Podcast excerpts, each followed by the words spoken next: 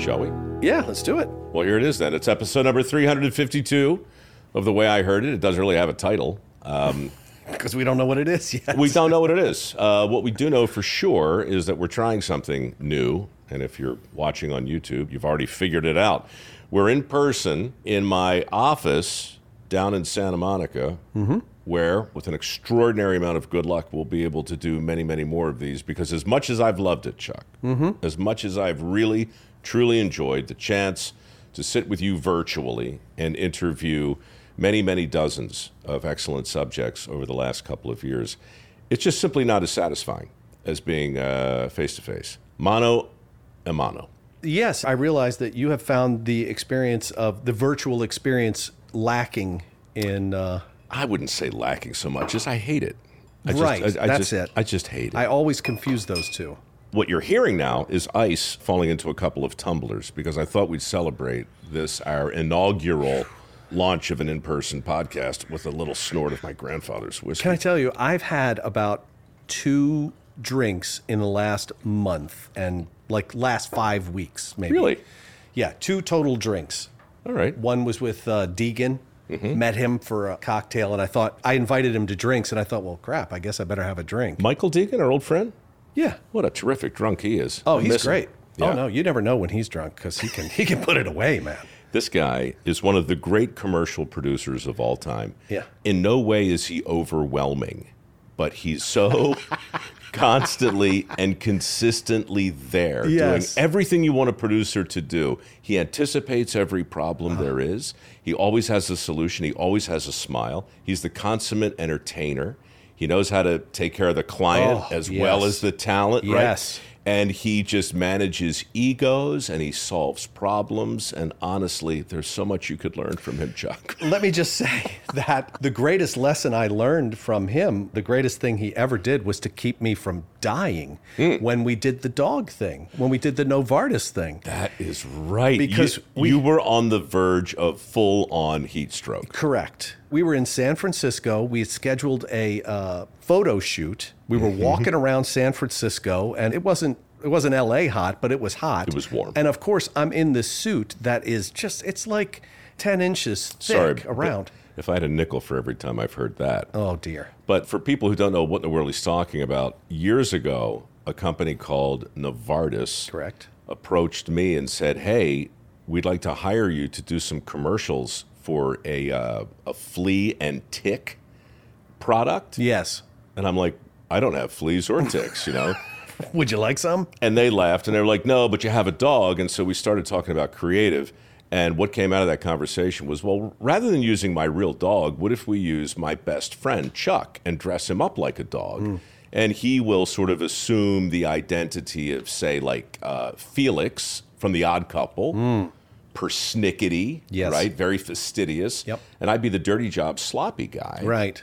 And together, we learned that you're infested with fleas. Yes. Well, it was very, very funny. And uh, no need to go down the whole rabbit hole, but your point was you were a Bernese mountain dog in a full on fur suit. Yeah, my face was the only part of my body that was not covered with thick fur. The people who designed this costume put no like zero R&D into the idea of like there is a living human that mm. must inhabit this thing. Yeah. And we walked around San Francisco and took pictures of me like squatting in front of a, a fire hydrant and Very reading the paper, stuff like that. All you holding a bag of crap. Yes. And then we came back and we were under the hot lights in the studio. And all of a sudden I was like, I think I need to sit down. And everybody was still like, oh my God, you're right. There's nothing breathable about this thing. It's basically like a rubber suit held together with canvas with a thick, thick layer of fur with a bear outside. skin wrapped around it. Yeah. So Deegan says, Hey, you know, I read about these NASCAR drivers Yeah. who are in incredibly hot situations and they have these body cooling suits. Yeah. This is really what a great producer does. It's like in a twinkling. Calls are made and a piece of technology arrives and you put that thing on. I still remember you standing there in like your old man boxer shorts and a wife beater, putting this thing over top of it, going, This is the, this is the most jacked up thing ever. And then putting that thing on. And then hours later, you were like, I feel like a hundred dollars. Are you kidding me? It was amazing. I could I could do this all day. So basically, what it is is it's like a very tight fitting shirt that has little tubes going through it, Right. and then out of the back of the suit was this little tube that you plug into a giant cooler that is filled with ice water. And it basically circulates ice water all through the tubes. And I'll tell you, it is like taking a cold bath. Yeah, man. It was awesome. It's right up there in terms of innovation, I think, with the uh, wildly underrated and uh, unfortunately not fully utilized Stadium Pal. What's that? Oh, the Stadium Pal is a game changer. Picture a small water bottle, not a water bottle. Uh, what do you call it? A heating pad. Something about the size of a uh, like a hot water bottle. Hot water bottle. That that that's Okay. about half that size and narrower. And what you do is you strap it to your ankle. Oh, no, I know where this is going. Okay. Yeah. And there's a tube attached. Of course there is. And the tube runs into what can only be described as a Your penis? no. It's not that direct. Oh, oh, It's not surgery. It's a condom. it's a condom. So, well, I mean, what would you rather do? Put the tube in the condom or, or insert the tube into your penis? No, I. You know what? I'll, I'll take the condom. I Right, guess. of Yeah, course. right. Condom for 10. All right, so so you put the tube screws into the end of this prophylactic, Mm. and that goes onto your manhood. Yes, right. Uh-huh. And then you put your pants on, and then you go to the stadium and you can watch the whole game. Wow. You never have to get up.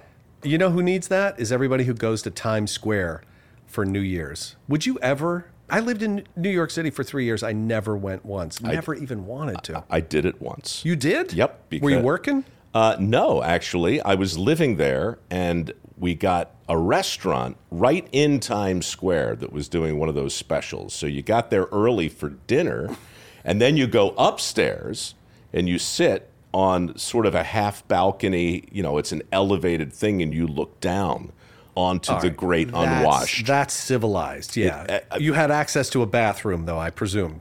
well, yeah, but that's not to say I didn't have two stadium pals on because you have two legs, Two, Yeah. only the one penis. But you And know, you were, well, you know, you play for the now. cards you have. I mean, Okay, so look, what's going to happen is, I mean, obviously we don't have a guest, we don't have a show. It's a miracle you're still listening or watching.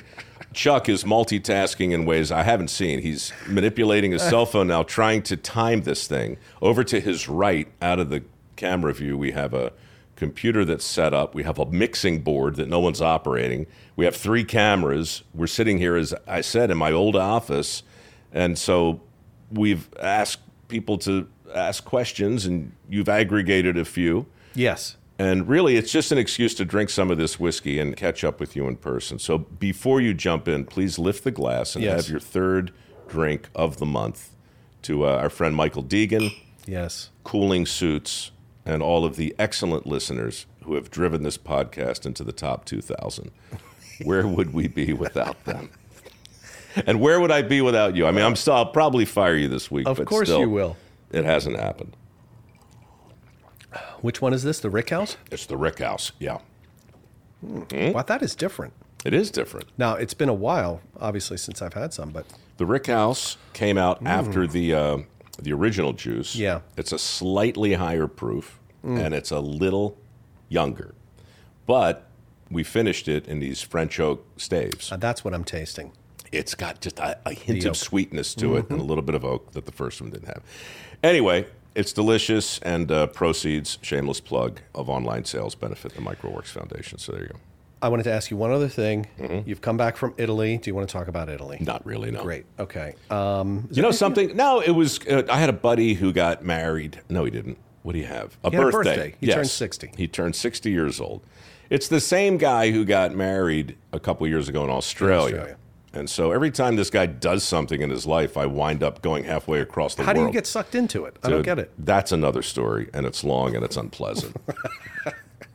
but speaking of long and unpleasant, no, Italy was good. Uh, we were down in the southern part, down by the heel in the boot. Um, Mm-hmm. Areas called uh, Puglia. Puglia.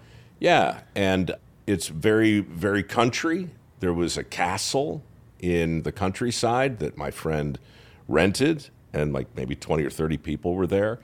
And it was great. There's a nearby town called uh, Lecce. Okay, you got to back up because he rented a castle. Well, yeah. Like how you- big is a castle? As you do. It was good size. It was kind of, I, I think it was probably condemned 20 years ago, but some Brit bought it and decided this would be a fantastic hotel. People should come here and People will come from the pay world me over. money to sit here and gaze off the ramparts. Well, there are ramparts, and there are those they're castled walls, and there's a bar up on the roof, and the sun goes down at night, and it's all very pretty. But during the day, I got to be. There's really not a great deal to do except you know hop on a bus or get some transport and go to some truly ancient town. Right. One of which is Lecce, which I recommend. Uh huh. Super old. I mean, like they found a coliseum in the town. There was an excavation, and they were like, "Oh my God, that's where they did the plays." And then this is where they fought the animals, like gladiator stuff, full on. You know? Really? Yeah, it's great. And then there's another town not far from there, um, maybe 45 minutes, called Ostuni. And you've seen pictures of this one. It's like the White City, and it's built onto a cliff. Everything. Oh yeah, yeah, yeah. Everything's white. Yes, yes. Yes, and they did it during the plague for some reason. I don't know why they thought it would be a good idea to paint everything white or something to do with uh, warding off the plague, which of course was not really rooted in science. as It was called it. the Black Plague, so maybe that was why Maybe they went so. white. Maybe at that point, you know. But whatever, you know, it's an interesting town. And dude, the streets are like alleys. And all the cars are these tiny little about the size of smart cars, but they all have different names, right? And people drive What do you mean they all have different names? well, they're names you don't associate with cars over in this country. Like what? Oh, like the uh, Magoo and the uh, No. Flaganzo Come on. and the Estorante and the El Pionto. These are brand names or, or model? You just made the whole thing I up. I just made all of Damn that up. it. But they're but it's like like a Yugo, only not that. But short, snappy Little little, tiny, names. yeah. Little tiny names, little tiny cars with little tiny people driving. Wah, wah, ba, ba, la, la, ba, ba. Little touch. 32 Italians come out. Hey, mi piace. ah." and they're all wearing these cooling suits and stadium pals. It's the most extraordinary thing. Covered this, in fur. This is ancient city. They're all dressed as dogs, driving tiny little cars at the speed of sound. Oh, Viva Italia. It was only five days, but combined with the four days I spent in Baltimore prior to that, getting reacquainted with my dad's side of the family. Can I just say this brings us to our first question? Hit me. Because it is about that very thing. From Lisa Ballantyne. Hmm. Love to hear more about the dynamics of your family reunion. And yes, your mom is a rock star. Oh, Lisa, that's very kind. I mean, you need to mind your own business to a certain degree regarding dynamics. That's awfully personal. My- I do think my mom is a rock star. Yeah. And Ballantyne is a terrific last name. Yeah, you know, my family is complicated. My mom's side is really very simple. She had a dad called Carl Knobel, whose whiskey we're drinking Sure. now. He was married to a woman named Thelma, and I lived next to the two of them my entire life from zero up to uh, about 28. And so I talk a lot about my grandparents because they had a huge impact on my life. And my pop had two daughters, Janet and Peggy, and no sons. And the Knobel name really kind of died with him, as far as I can tell, which is why we have Keep him on going. I'm still interested. day. Good. What are you gonna, you're going to go touch knobs or something? Yeah. All right. Good. While you do that, I'm going to adjust this microphone just a little bit here. There we go. Um, that's the mother's side of my family. It's pretty simple, right? All of her brothers were fishermen. It all kind of lines up in tracks, and they all lived more or less in the same place down on uh, on the Virginia part of the Chesapeake Bay. And you know, I I understood that as a kid growing up. Like I could look at the family tree and understand everything that was going on on my mom's side. My dad's side, Yep. the family tree is like a wall of ivy, right? That's I mean, I have, yeah. it just goes in every direction, you know, all at once. He had half brothers, he had one full brother, and he Mm-hmm. had a few step brothers. They were all very different, and they all lived all over the place. Like this family reunion I went to, I mean, we should have had name tags to my shame because I haven't seen a lot of these second and third and fourth cousins half a dozen times, removed in decades. And it's weird, dude, because they've seen me, right? They, they, it's like when you walk into a room where you don't know anybody, but everybody knows you. That's not unusual in this business, Right. But it is weird with family, Right. and it's super awkward. And I just found myself scrambling for like, oh gosh, I think is that Steve or Tommy? No, it's Bill. Oh wow. And there was a wall filled with pictures that my uncle Dave put together. It was just amazing, man. It was just the pictures of that side of the family, hundreds of them. And I mean, no one really cares, but at a glance, when you see a rocket scientist and a truck driver side by side with a decorated Marine veteran next to, oh, people in my family have just been to the ends of every extreme, hmm. right? I mean, good guys and bad guys and heroes and villains, and th- it's just rich. And did they all show up for this? a lot of them showed up. How There were many? 50. 50's a lot. Yeah. 50's a lot, yeah. And, you know, a lot are gone, but they breed, man. Yeah, they do. They breed like rabbits, these Yep. people. And um, it was great. I mean, I caught up with all of them. You know, reunions are tricky. It's like high school reunions are fascinating. All reunions are interesting, but family reunions are just. Yeah. I mean, it's why David Sedaris is David Sedaris. Right. He has such a crazy family tree, and it's why I think John Irving is able to write so many great novels. And if I ever really sit down and try and write, God knows, there's no shortage of material, as my mother will tell you, and has on constant occasions. Thank you, Lisa. I hope that answered at least part of your. I believe it did. Mike, while we all know how busy you are, would you ever think of doing a road tour where you just talk to people in an auditorium or other setting? People could then ask you questions in person, and you could obviously choose to ignore them at will, but with more humor. Either way, can't wait for this new version. I'm sure it will be stellar. Blah, blah, blah. All your work, blah, blah, blah, blah. Oh, what, what else did she say? And I've also wondered if you're going to do any more Six Degrees history episodes. I love that show. History is one of my favorite subjects. That's Mary Baker Meyer. Oh, all right. I prefer it if you lead with the name in the future. So I like to visualize the name and then see the person in my mind's eye and imagine them asking. Okay, so I have a question. question from Mary Baker Meyer. Okay, Mike. I got wha- it. I got oh, it. You got it? Okay. I got it. I got it. Actually, no, I don't. What was the question? well, would you ever consider of doing a road Ah. tour where you just talk to people in an auditorium? no. Great. Yes. Uh, well, I mean, I, in a way, this is kind of that. I would love for this podcast to take on a um, even more of a mobile quality. Yeah. And the truth is, that was my hope. You know, a couple of years ago, when Dirty Jobs went back into production, you and I talked about wouldn't it be great mm-hmm. if while I'm in Crazy Horse filming a, an episode Yeah. or down in the Everglades, just to find somebody interesting locally, local color, you know? Yeah.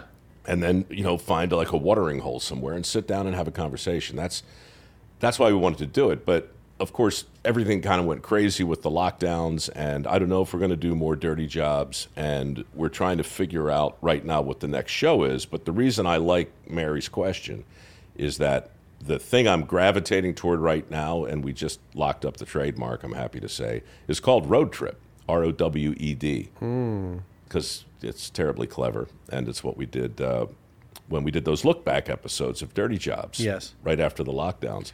But I love the idea of basically just going on the road and finding people I think you should know, and just a combination of all the shows you've You've seen me do dirty jobs. Somebody's Sure. got to do it. Returning the favor. So Yeah. it's bloody do-gooders and entrepreneurs and people you should know and mad scientists and inventors with a little bit of immersion in it. So it's more of a show and- than a podcast. I don't I don't really know, Mary. I mean, it's I get it. People do it. They travel around, they sit in auditoriums and people come and they ask questions and I mean, look, honestly, I would love to do that. Who am I kidding? I think that would be a lot of fun. It just seems too easy. It feels like I'm cheating a little bit. But there's a lot involved in that.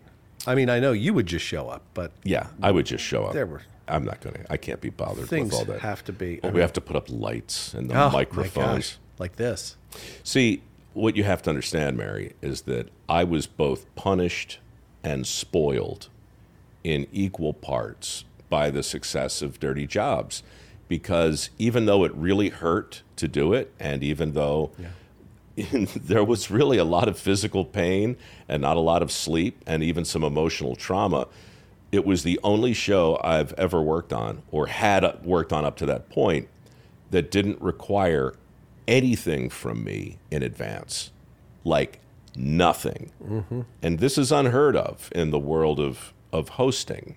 I've done game shows and you need to prep for those. And I've done all kinds of other things for other networks that, you know, require you to at least do some studying, some level of prep.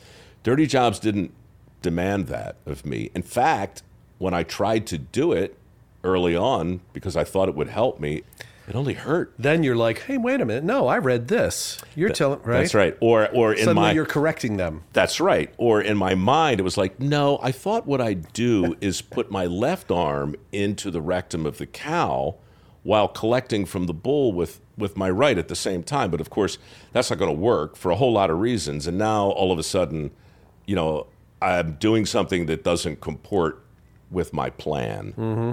And then that feels weird and that feels wrong. And so it was really a humbling process to realize that the secret sauce in that show was my own discovery of what was going to happen next. Like the things I wasn't allowed to know or really shouldn't know were as important. In other words, people needed to see me learning on the show. And so what Mary's suggesting sounds interesting as long as I don't have to do a whole bunch of prep. Right. and, and I swear to God, I'm not saying that because I'm lazy. I'm not lazy. We offer work ethic scholarships here at mikeroweWORKS. I just so much prefer to whether we're filming a show or having a conversation, mm-hmm. whatever it is. And I think it's more interesting to listen to as well when people are figuring it out as they go. Excellent. Uh, Dawn Nickens what do you mean excellent? I'm just excellent answer. Excellent. You're glad I'm done, or you really enjoyed what I, I said? You know what? I mean, I really enjoyed it a lot. I enjoyed what you said. I felt like I hung on to every word and then saw a place when you looked like you were finished and decided to jump right in there.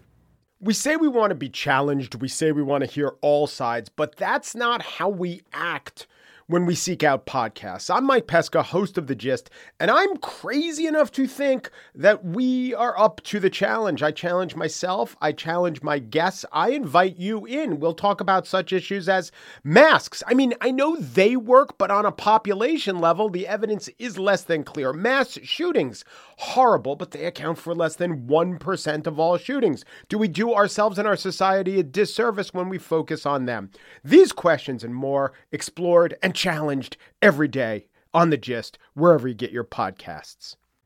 See, the other thing about dirty jobs is even though you don't know what you're doing prior, you constantly know how you're doing when you're doing it. And seconds after you've done it, the feedback is both immediate and occasionally brutal, but always, always reliable. You know, it's always there. You always knew how you were doing on that show.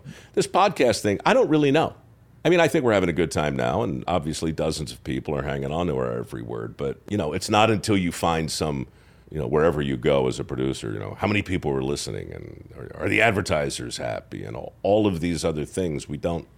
You know, it's just funny the way you look around to figure out whether or not you're doing it right, and waiting for somebody to give you a sign. Mary's right. If you're in an auditorium full of a bunch of people, you'll probably know. You'll know immediately. Yeah. That's why it seems really cool. And the cool thing is, is we have this. We could have this whole setup right there in front of a live audience. Do this live. How much more fun would that be? To sit there with our stadium pals and our cooling suits, both fully engaged, watching our audience walk out in the middle of a sentence. I'm like going to this one. demand air conditioning in the venue that we appear in. Okay. All right, well, fine. You know, I'll get my green M and M's, and you'll get your air conditioner. right. Perfect. Okay. Now, which brings me back to Dawn Nickens. Okay. Mm-hmm. Dawn Nickens says, Hi, Mike Rowe and Chuck. Simple question. What is the coolest thing you, together or separately, have seen? Good lord. The coolest thing you have seen, either, you know, individually or that we saw together. I can think of one thing that we saw together. Go ahead, because my mind's. I'm racking my brain now. Sure. So we performed in our barbershop quartet, semi formal, Right. at the Lyric Opera House, Oh, which sure. later you would go on to work in the opera at. Mm-hmm. But when you were, what, 18, I was 17. In the opera at? House, didn't I say house? No. In the opera at? Which later you would go on to perform in the, the opera, opera at. Yes. Okay. what, what, At which you would later perform with the opera. that you would perform in this venue. Yes. At this venue. Yes. In the opera. Yes. Later on. But Yes. this time we were maybe still in high school. We I were don't know. boys. We were 17. And we got a spot. We got to sing two songs at the Lyric Opera House, which was crazy. And I told one very inappropriate joke. Horrible joke. Which I got crucified with. Fred King just about beat me Yeah. afterwards. Yeah. But that's not the thing that I remember the most. We had there was a quartet that we loved called B and O Connection. Yep. Bob Disney was the lead, and he He's still around, man. I just saw a picture of him the other day. great. I loved and him. by the way, the B and O connection is a reference to the Baltimore and Ohio Railroad, not the way they smelled. yes, But you remember when they did their set, Mm-hmm. you and I went up into the rafters Yep. and stood right above them.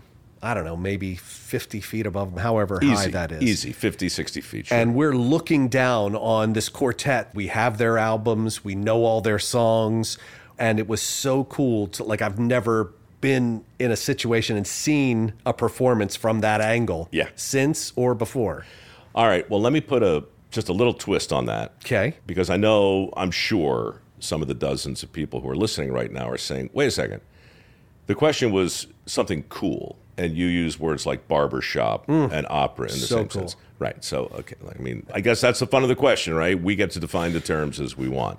I don't know how cool barbershop is for most people, but I'll tell you this. I'll tell you what was cool. Mm. Five years after that, I was in the opera Mm-hmm. and I had crashed my way through an audition, and we've told that story and how I wound up back on that stage Yes. Dressed as a Viking or occasionally a pirate, Why not? holding a spear or sometimes a scimitar. Sure. Making loud noises as low as I could, right? Right. That's why they paid me. It's what you do.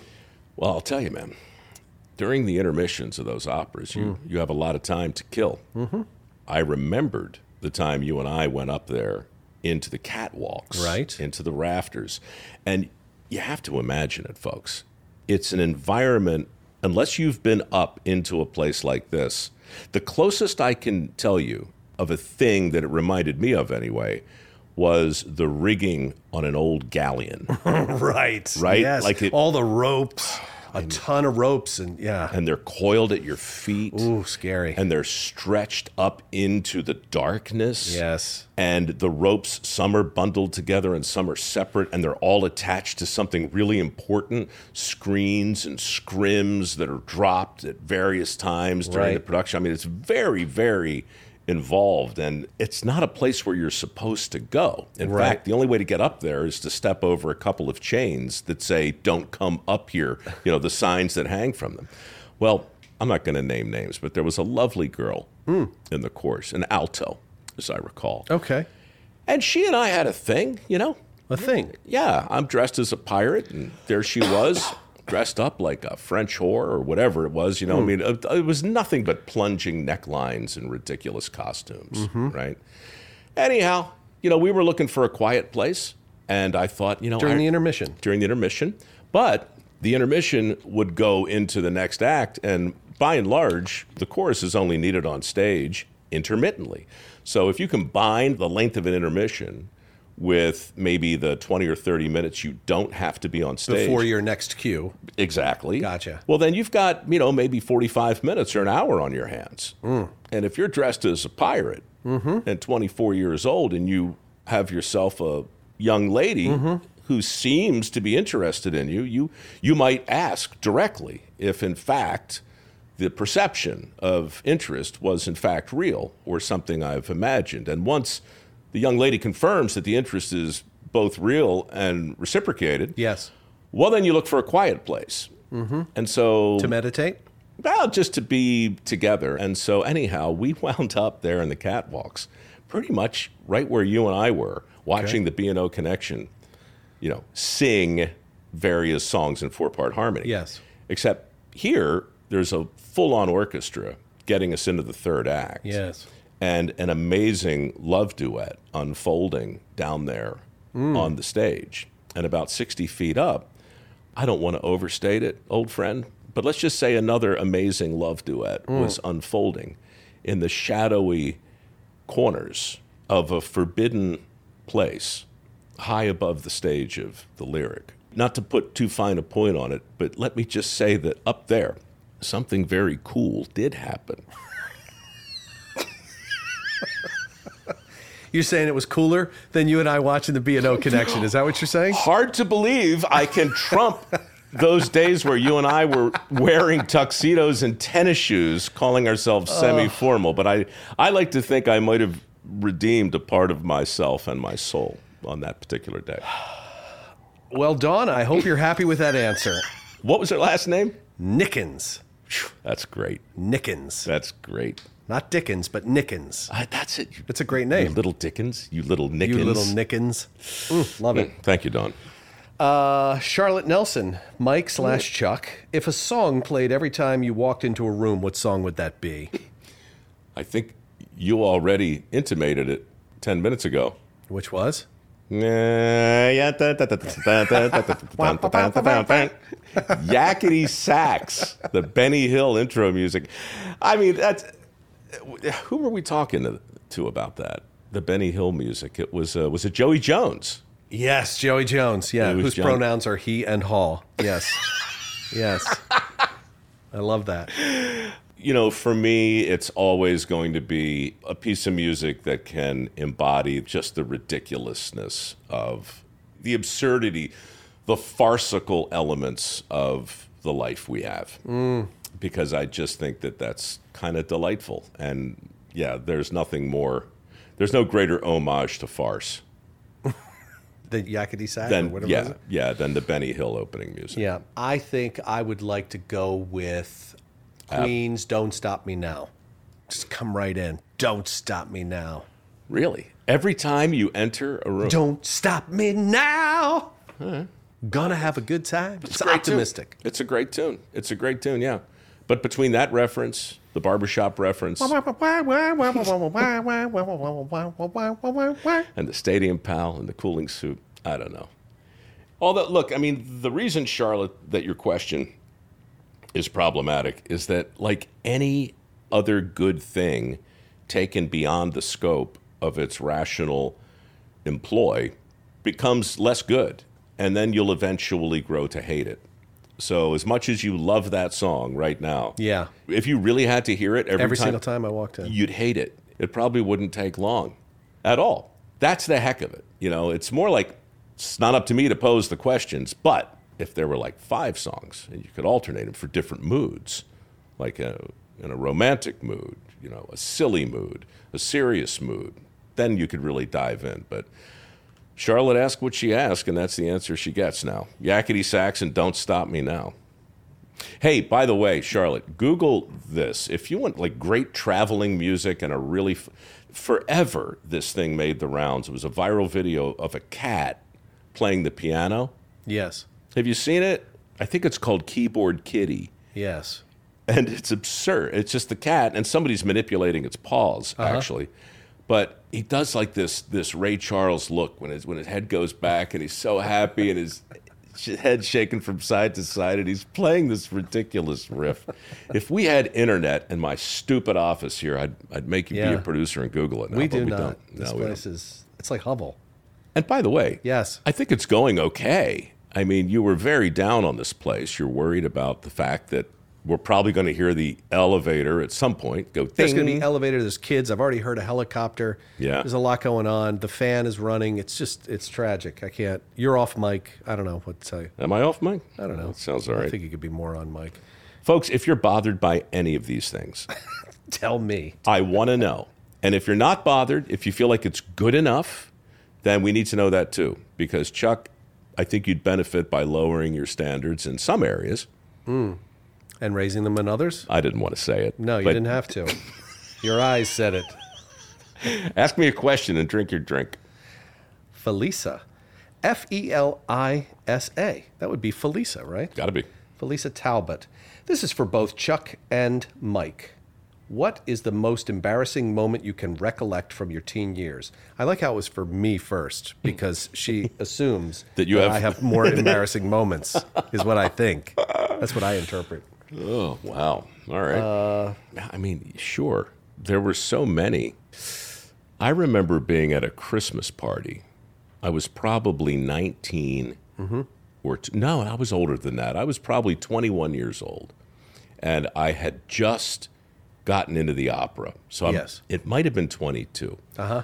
And this was downtown Baltimore. It was a pretty fancy. Not everybody was dressed up, and it was super festive. And I was just with people who were, I think, probably a bit beyond me, beyond my station, if you will. I felt like a bit. You know how you feel when you're like, no, I'm not. I don't know. I'm sure I fit in here. Hmm. Well, somebody there had heard that I had been in the opera. And as you know, I'm, I mean, I'm a total hack at this. I faked my way into it. I'm not really an opera singer. I just, Right.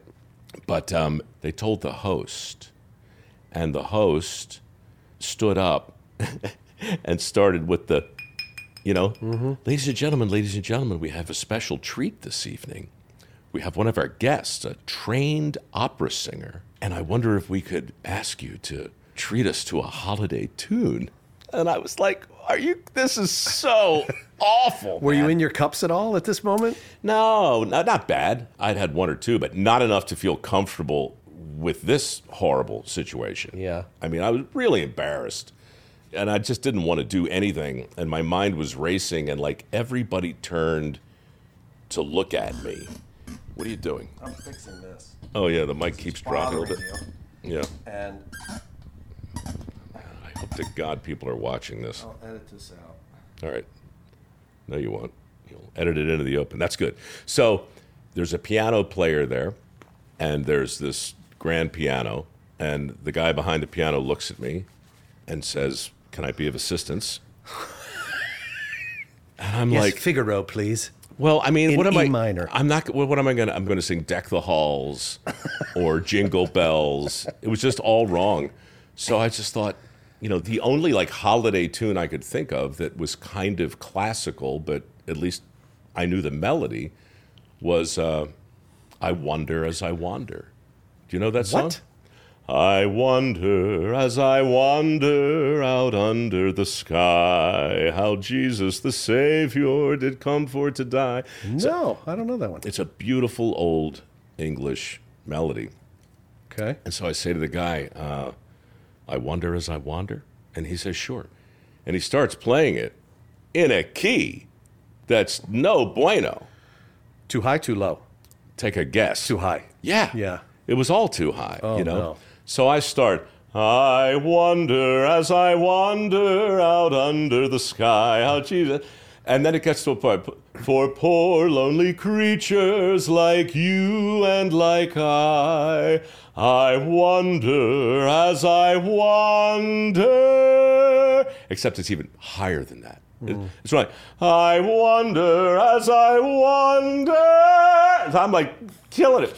And in the back of the room, uh-huh. okay, is a girl about my age, pretty girl. Yeah. And as I start singing this song, uh-huh. right, she starts laughing. okay. Not like that, but like, and she, like she's turning red and she's trying not to laugh because she's just never in her life seen some dude like her contemporary just stand up and start singing.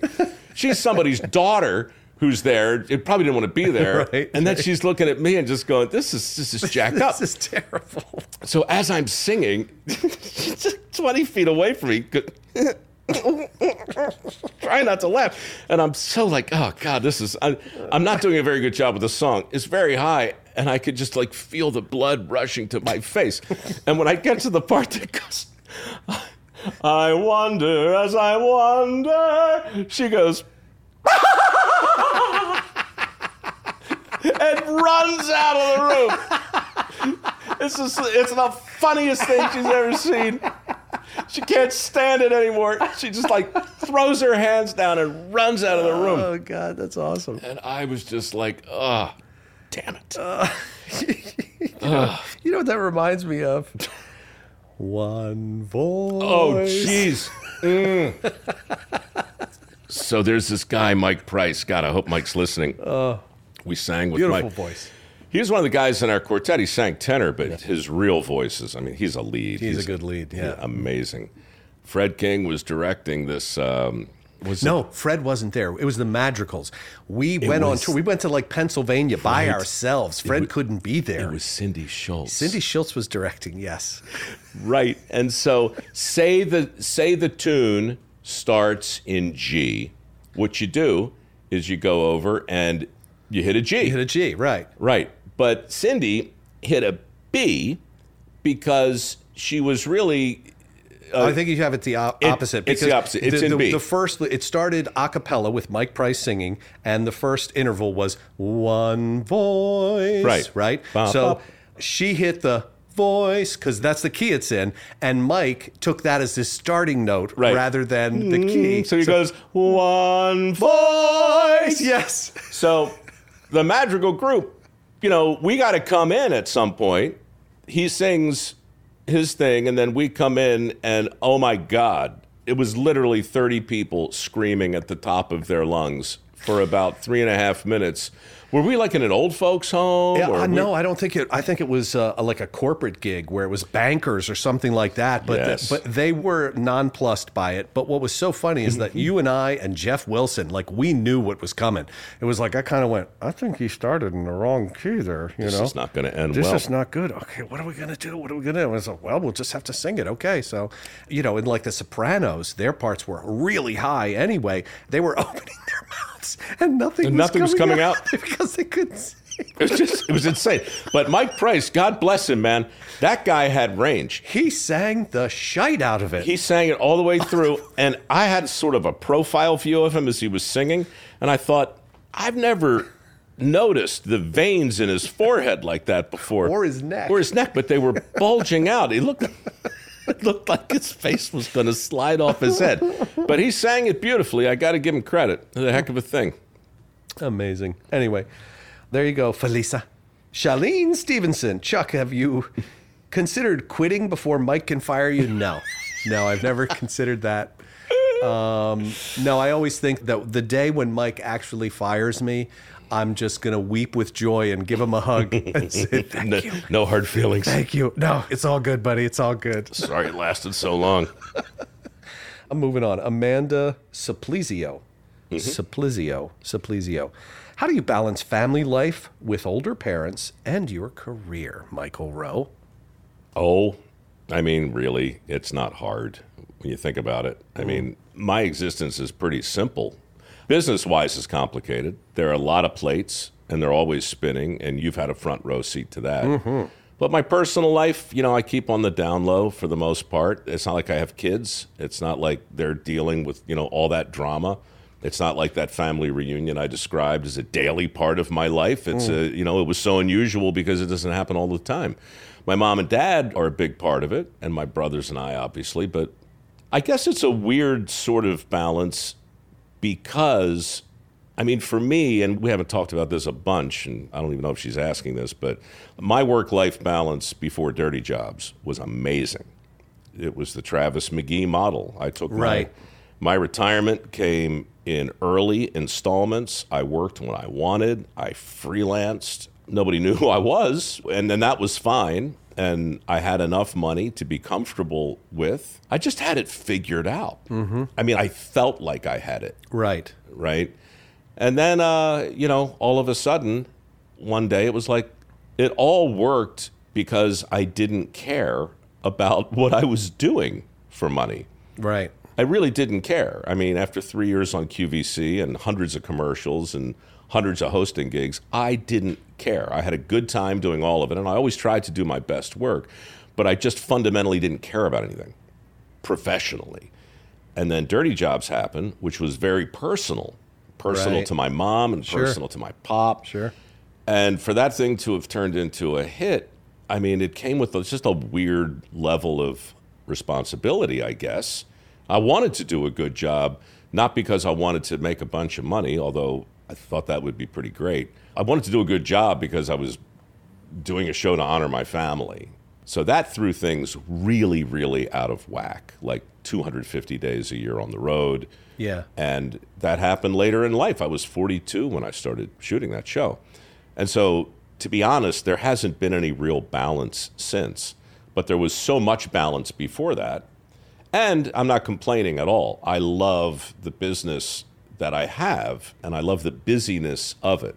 But it's not in balance. And I don't even really try to balance it anymore, honestly. That was a very good answer, Mike. Oh, you seem positively nonplussed, as the French would say. Would they say it that way? Yeah, they would. I said nonplussed once. I was on Someone a date. corrected you? My date corrected me. Hmm, how'd that work out? Over. Hmm. Never even made it to One and done. to dessert. Barely got through the amuse bouche, as the French would say. Yeah. You pulled the old, uh, what is that from uh, the Pope of Greenwich Village? You get your coat and you don't say goodnight to nobody.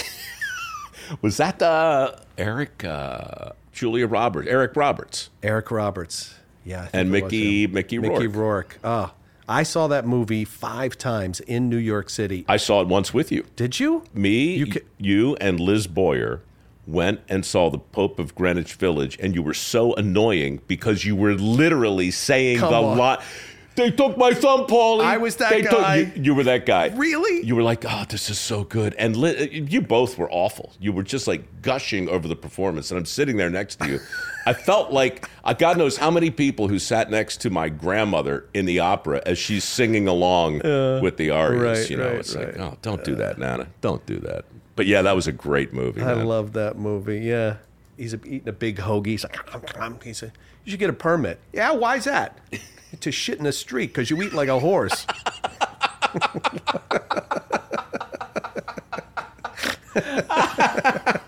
Oh, that's funny. Uh, I love that one. Uh, okay, here's another question from Charlotte Nelson. Oh my God, like- Charlotte, what are you doing with your life, hon? Mike, you say that you run into a lot of people that ask you about Chuck. I would like to know what do people ask you about Chuck? I'm curious to the answer of this question. That's why I put it in. That's really funny. I started getting questions about you. Well, I mean, people have been asking me about you for as long as I've known you, just because they know us. But Yeah. like professionally, as a mm-hmm. result of all this stuff, Right. I wrote something about you. Right. The freelancer thing. That's right. It was about being a freelancer. Yes. Yep. Which is so ironic because I mean, because I'm anything but right now. because now you're really, really sucking on the teat. I am the company man. So the PRO Act, yes. right, is this really bad piece of legislation that is going to dramatically impact guys like you, at least former guys like you Yeah. that used to freelance all of the time. Right. So we were sitting here making this video about this guy, Akash Chougule, who works for Americans for Prosperity, who is going to try and get this thing overturned. I was just thinking about that question. You were, to me, 10, 11 years ago, mm-hmm. like the ultimate freelancer. Right. And I wrote this story about all the different gigs you had had. Right. And it went crazy on Facebook. And that's when people started asking these questions about you. Because in those days, you were still, you were like the elf in that Ford commercial. Right.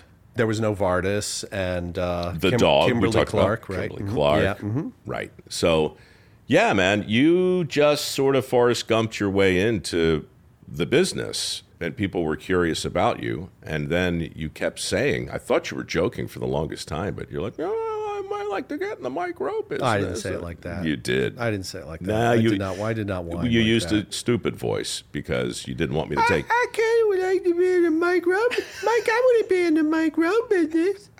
Was it like that? sort of like that. It was like a cartoon baby voice, you know. It's just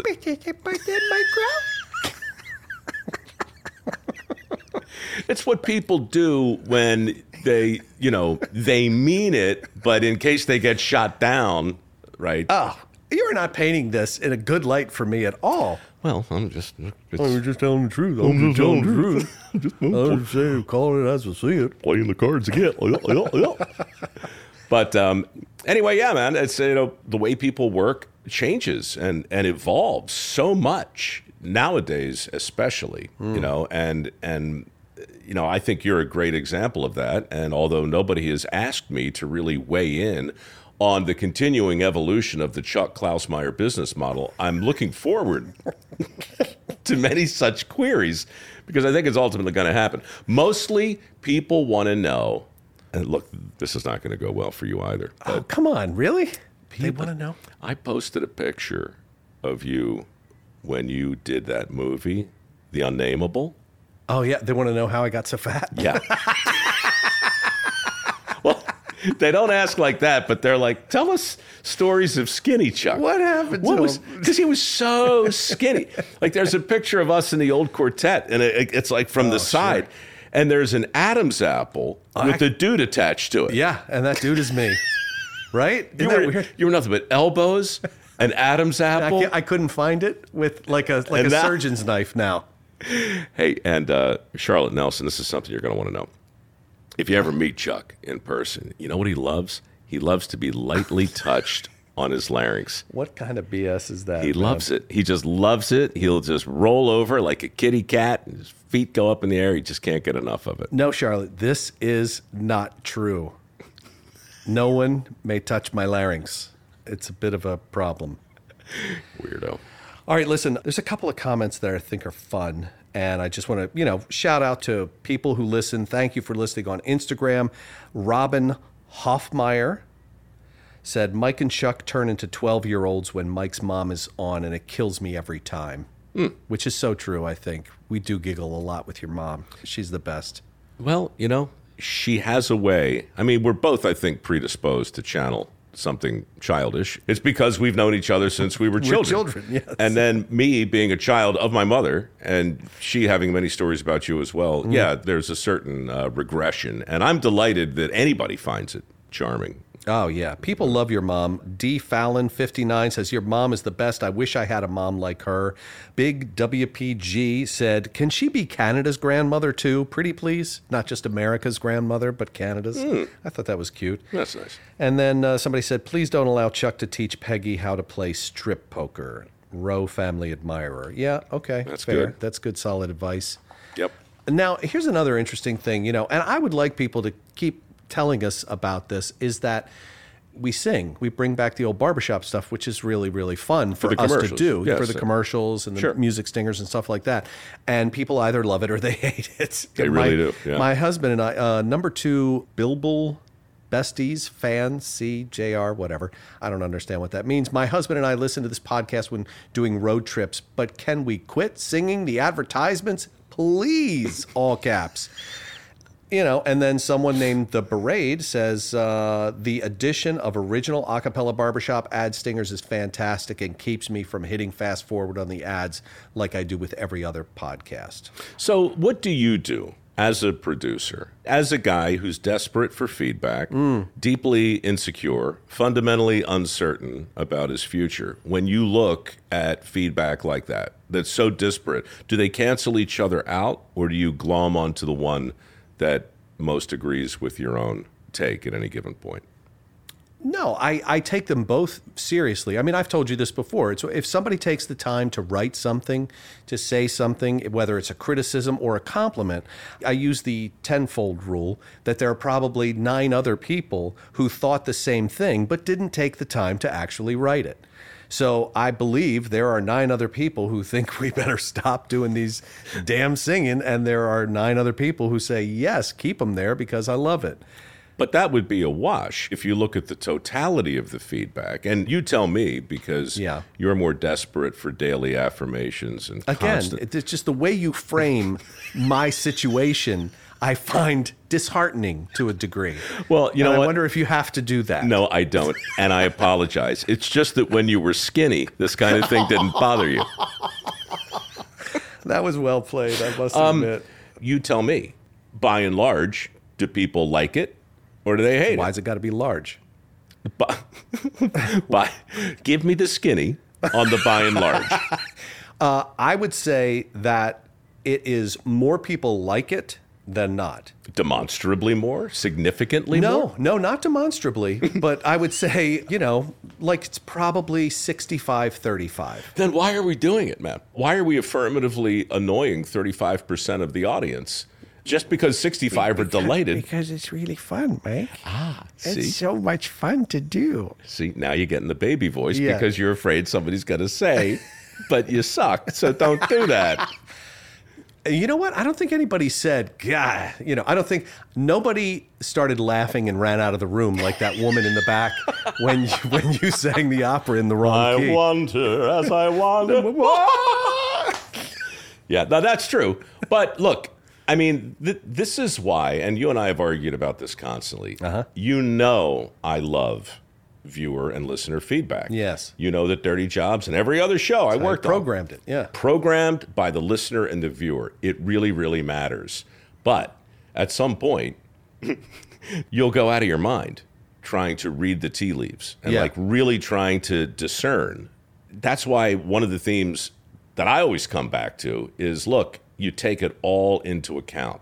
You have to listen to the advertisers. Right. You have to listen to our friends at Audioboom. Yeah. You know, I got to listen to my partner Mary, who's sitting over there right now, pretending not to listen but taking notes. You know, there'll be a critique later. For sure. I'm sure, I'm going to get a strongly worded email. Dude, you're going to get. I mean, I saw it earlier. There's a page. She's already written it? There's a page called Chuck Problems and a page called Mike Problems. Uh huh. Your page, front and back, filled. And your page only has one thing on it, and that's Chuck. Fire Chuck. Right. no. Um, what was I saying?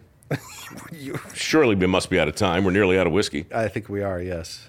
No, what were we talking about? I'm, I'm going to land the plane. Come on, the last question. Who was it? Oh, it wasn't a question. We were talking about what criticism you listen to. There's yes, some, yes. you know, you take it all in, Yes. but you don't change unless it's overwhelmingly. Unless it's really, really overwhelming. Yeah. But in the end, the thing you have to do is, Is to amuse yourself. Yes. You have to. Because if you're not doing that, then you're not in on the joke. And if you're not in on the joke, then you're either, well, then what are you doing? You're trying to please people whose names you can't even pronounce here, Mm. or advertisers who might come, they might go. You know, we don't know. We don't know. Mm-hmm. In the end, man, I think it's outrageous and funny. And whatever else it is, Mm-hmm. I've listened to a bunch of podcasts, and you have too, and I haven't found anybody who's writing unsolicited jingles and recording them in their spare time. No. No, nobody's doing that. I'm not saying it's good. I'm not saying it's bad. I'm just saying we're them. we, we're the guys doing that. I just want to end on this, if I might. This is from Liz2222. Keep singing, but quit threatening to fire Chuck. He is a delight. In fact, I'd love to hear more from him. This is quite literally the only podcast I listen to, enlightening conversations on worthwhile subjects with a perfectly curated guest book. If I could give it six stars, I would. Thank you, Liz. with the possible exception of this episode. Well, once I lose a little weight, um, we can do it again. Uh, so then, uh, to review, we're here in my office. I don't know how often I'm going to be able to come back here and enjoy three cameras all pointed at us, and we'll put it up on the YouTubes. And honestly, in spite of what I just said, I really do want to get your feedback on all of this. I'd like to do more of it. I can imagine real, actual guests sitting where you're sitting. Right. You further down on Yep. the couch, Yep. operating all- facing the other way. Got yeah, it. Uh huh. doing all the things. Sure. But you know, baby steps, right? There's no playbook for any of this, and No. you know, between the air conditioner and the lights and all the other stuff, I guess we'll just have to wait and see. Sounds good to me. Anything else? Normally, we thank people at the end of this and tell people where to go to learn more, but there's nothing really to learn, and there's nobody to thank but the people, the dozen or so people who are still listening. So thanks. Yeah. You know what people ask all the time is like, we solicit five star reviews and they don't know how to do it. I made a video that you were supposed to post. I Remember did- that? yeah, You I never did. did. I didn't think it was very good. Yeah. I sensed that. It was By not seeing it on Facebook. yeah. Well, tell if somebody wanted to leave us a five star review. Oh, it's too complicated. I couldn't describe it. which makes the fact that those of you who have Oh, we so appreciate it. so extraordinary. I mean, honestly. Because you know what? It's funny. All right, this is how we land the plane. Okay. In the same way, we're not really sure all of the time what to do with the feedback we get. Can you imagine advertising in this world? Ugh. I mean, if you're an advertiser and you want to reach people and you have a decent product or a service, you're you're just like licking your finger and sticking it up in the breeze to see which way it's blowing. You don't know. One of the things they really, really do is they look at those reviews. And if they're there and if they're decent, they give us a try. And if they give us a try, then we get to keep doing the show. So that's another way I think of Mike. What Mike is saying is figure out how to leave a five star review it on out. Apple. Figure it out. Look, and write something. Let me say it like this. So Okay. if it's not too much to ask, set aside six, seven hours on the weekend. Take a deep dive in the internet. There's a lot of fine print, and it's going to be a lot of trial and error. But if when you have a moment, and by a moment I mean a day, Yes, half a day, six hours. Yeah, it would be great. seems fair. Or if that seems stupid and you'd rather support the mikeroweWORKS Foundation by drinking some of the amazing whiskey we've been enjoying, you can do that at knobelspirits.com. Unbelievable, dude. Unbelievable how you slipped that in there. Anyway, I just want to say it's great to see you in person Hmm. and to do this in person. It's great to have you back in the United States of America. Thank you. And uh, yeah, here's to the next time. All right. Cheers. Till then, my friend, as for the rest of you, we'll see you next week. If you leave some stars, could you make it five? And before you go, could you please subscribe? If you leave some stars, could you make it five? And before you go, could you please subscribe? If you leave some stars, could you make it five? And before you go,